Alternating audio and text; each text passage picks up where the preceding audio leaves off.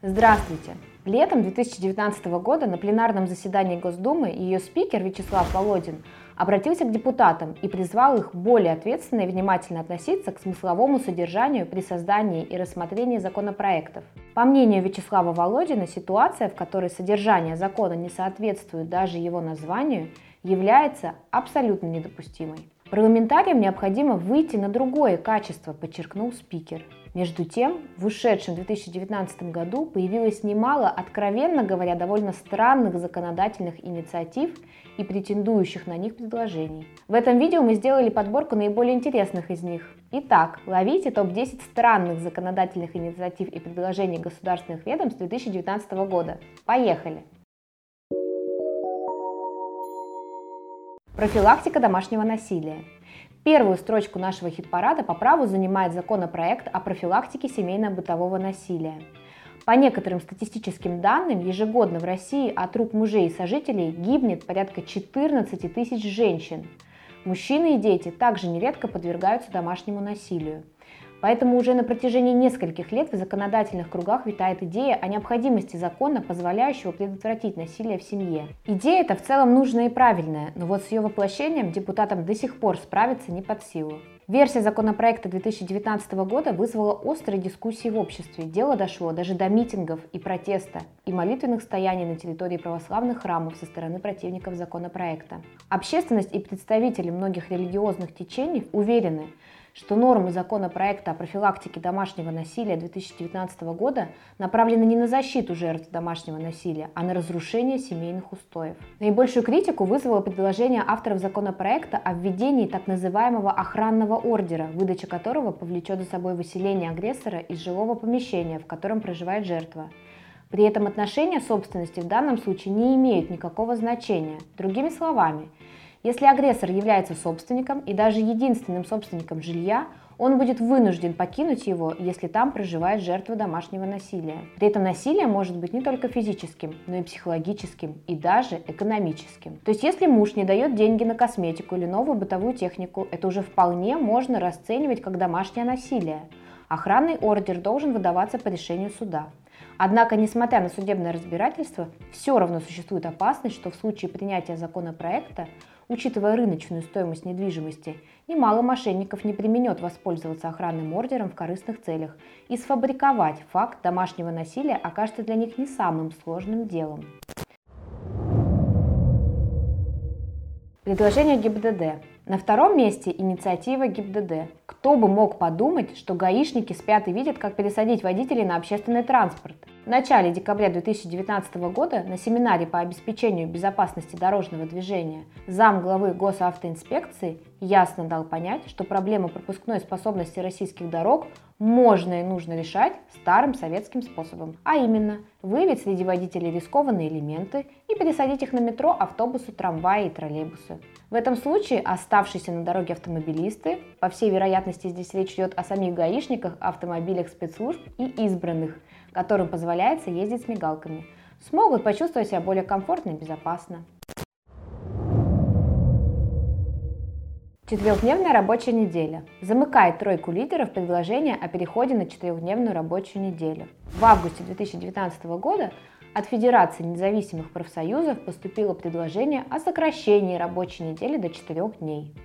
Данное предложение было направлено в Минтруд, прошло немало общественных обсуждений и даже встретило одобрение у председателя правительства Дмитрия Медведева. Однако, несмотря на внешнюю привлекательность идеи, она практически не нашла поддержки у работников, поскольку никто не поверил в то, что можно по факту работать меньше, а зарплата останется на том же уровне. Люди откровенно испугались, что в связи с переходом на неполную рабочую неделю их и без того не слишком высокие доходы снизятся. У представителей бизнеса данная инициатива также вызвала холодок по спине, поскольку практическая реализация этой идеи потребовала бы не только дополнительных финансовых расходов, но и привела бы к необходимости перестраивать привычные организационные процессы. Приняв во внимание массовое отторжение идеи о четырехдневной рабочей неделе, депутаты не стали рассматривать законопроект в 2019 году. Однако некоторые чиновники ответственно заявляют, что Россия готова к переходу на сокращенную рабочую неделю, поэтому не исключено, что в будущем к этой идее еще вернутся, подав ее под новым соусом, может быть даже в 2020 году, кто знает. переобучение в декретном отпуске. А вот эта законодательная инициатива, разработанная чиновниками Минтруда, не только рассматривалась в стенах Госдумы, но и превратилась в закон, который на минуточку начинает действовать уже с января 2020 года. По мнению экспертов Минтруда, период нахождения мамочек в декретном отпуске – отличное время для повышения трудовой квалификации или профессионального переобучения. Чтобы помочь реализовать мамочкам карьерные планы, государство ежегодно планирует выделять на эти цели порядка 5 миллиардов рублей. В целом, идея отличная. Вот только не совсем понятно, кто будет сидеть с младенцем и кормить его по часам, пока его мама будет повышать свою квалификацию. К сожалению, многие мамочки, особенно если речь идет о рождении первого ребенка, не смогут воспользоваться этой возможностью. С другой стороны, более активные дамы, очевидно, предпочтут подработки на дому. Может быть, более логичным было бы предоставить возможность бесплатного обучения и переобучения с момента выхода женщины из декретного отпуска, в том числе за счет ее рабочего времени, с сохранением заработной платы за учебные часы или выплаты ей стипендии, в случаях, если женщина не трудоустроена. Ведь, вернувшись на работу и столкнувшись с новыми профессиональными задачами, женщина сможет более точно определить, в каких областях она отстала за время декретного отпуска и какие новые навыки ей будут нужны. Платная лицензия на сбор грибов и ягод. Депутаты не оставляют идею о взимании платы с граждан за сбор лесных грибов и ягод. Летом 2019 года губернатором Владимирской области был предложен законопроект, предполагающий введение лицензирования на сбор грибов и ягод, разумеется, на платной основе. Называлась и примерная стоимость подобных лицензий.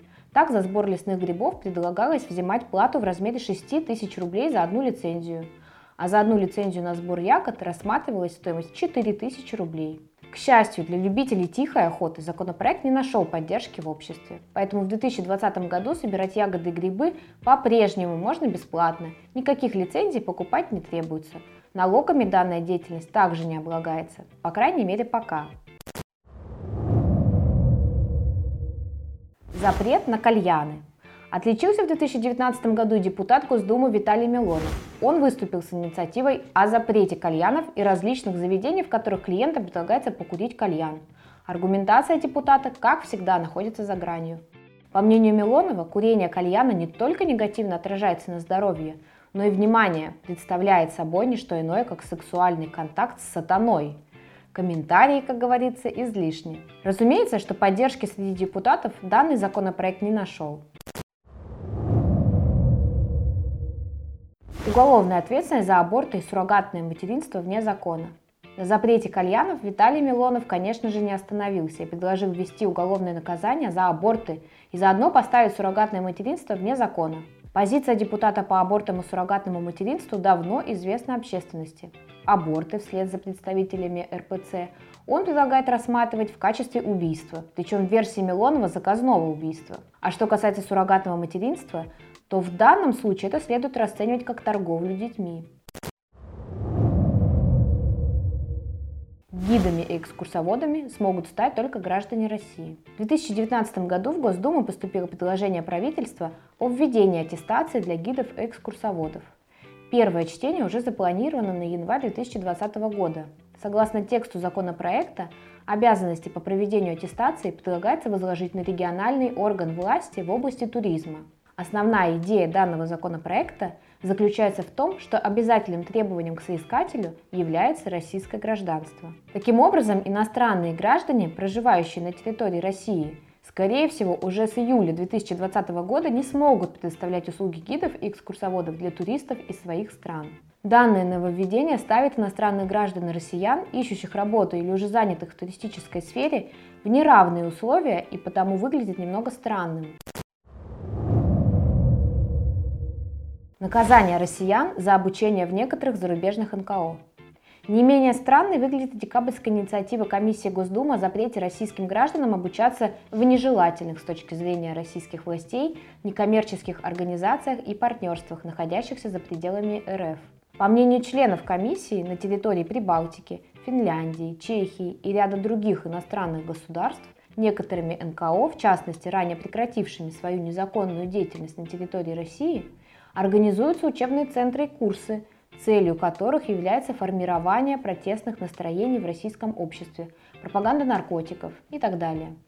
После прохождения таких обучающих программ россияне и граждане иных государств становятся организаторами или участниками протестных акций, в том числе и на территории России. Комиссия Госдумы считает, что обучение российских граждан в таких организациях следует считать правонарушением и установить за него административную ответственность. Охота с луком и арбалетом. Законопроект об охоте с луком и арбалетом был принят Госдумой и подписан президентом еще летом 2019 года. Авторы законопроекта утверждают, что, оказывается, в России уже тысячи граждан являются счастливыми обладателями луков и арбалетов, и назрела необходимость разрешить им охотиться с использованием данных видов оружия. Новый закон вступит в силу уже с 30 января этого года. Чтобы получить разрешение на охоту, необходимо зарегистрировать лук или арбалет в Росгвардии, оформить охотничий билет, получить разрешение на ношение оружия. Интересно, сколько теперь появится Робин Гудов в российских лесах? В заключение хотелось бы отметить, что ежегодно в Государственной Думе рассматривается и обсуждается более 1500 законопроектов. Примерно треть из них утверждается и становится полноценными законами.